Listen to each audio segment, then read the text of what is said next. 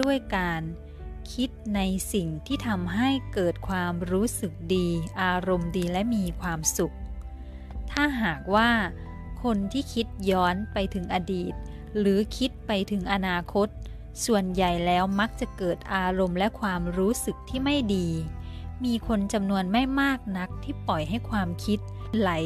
ไปอยู่ในอดีตหรือในอนาคตแล้วจะเกิดอารมณ์ดีหรือความรู้สึกดี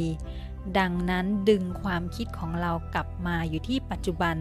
แล้วจะพบความสุขอยู่ณขณะปัจจุบันที่นี่และเดี๋ยวนี้ เราทุกๆคนสามารถที่จะสร้างปัจจุบันอันเป็นสุข เพื่อเป็นของขวัญให้แก่ชีวิตของตน